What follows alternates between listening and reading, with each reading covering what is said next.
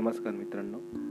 जसं की या अगोदरच्या पहिल्या एपिसोडमध्ये आपण वेगवेगळे सोशल मीडियावरचे प्लॅटफॉर्म आणि त्याविषयीचं ह्या लॉकडाऊनच्या काळामधलं महत्त्व जाणून घेतलं.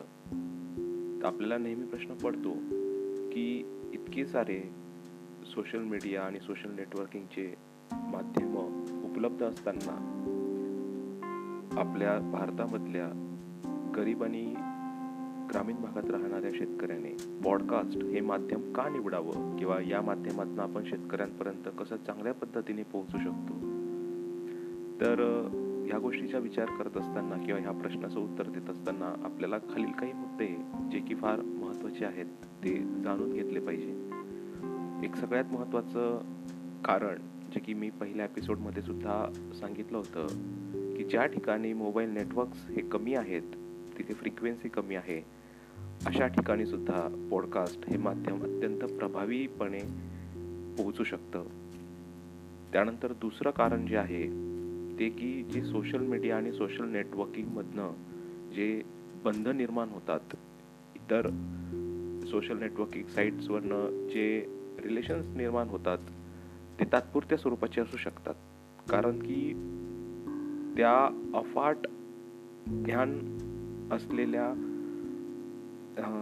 वेबसाईट्सवरनं म्हणा किंवा मग यूट्यूबवरनं म्हणा किंवा मग इतर काही माध्यमांवरनं म्हणा तिथे माहिती जी आहे ती अफाट आहे. त्यामुळे नेमकी कुठली माहिती निवडावी तिचा कशा पद्धतीने वापर करावा आणि त्या असलेल्या माहितीच्या खरेपणाची आणि त्याच्याबद्दलची शाश्वती जी म्हणतो आपण ती बऱ्याचदा नसते. मात्र पॉडकास्टच्या माध्यमातून एक विश्वासनीय आणि खात्रीचे नाते तयार होण्यास शेतकरी बांधवांना नक्कीच मदत होईल.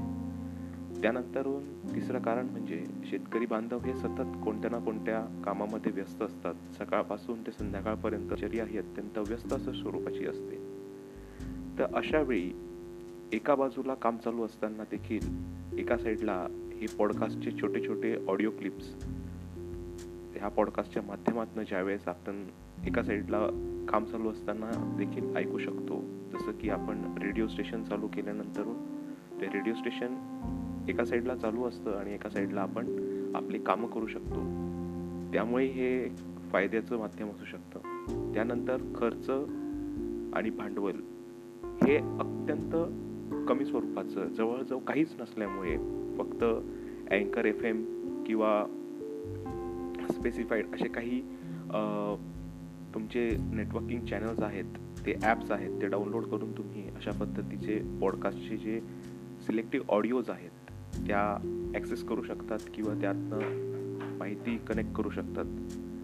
तर त्यामुळे शेतकरी बांधव जे की आपण स्मार्टफोन वापरत आहात त्या माध्यमातून आणि पॉडकास्टच्या माध्यमातून आपले अनुभव माहिती आणि काही शंकासुद्धा एकमेकांसोबत शेअर करू शकतात.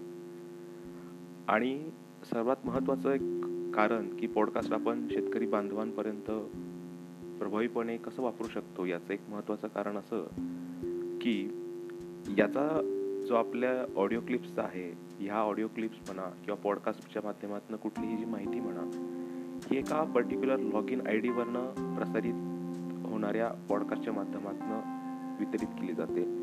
त्यामुळे ह्या माहितीची जो सोर्स आहे तो आपल्याला माहिती असतो.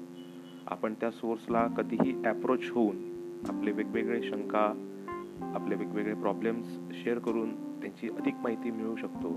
आणि सर्वात महत्त्वाचं म्हणजे या प्रत्येक पॉडकास्टच्या ऑडिओ क्लिपची हा श्रोतावर्ग हा निवडक असल्यामुळे आपण त्या पर्टिक्युलर एरियापर्यंत त्या पर्टिक्युलर भागापर्यंत आणि त्या विशिष्ट अशा शेतकऱ्यापर्यंत किंवा त्या श्रोत्यावर्गापर्यंत पोहोचण्यास आपल्याला अत्यंत मदत होत असते.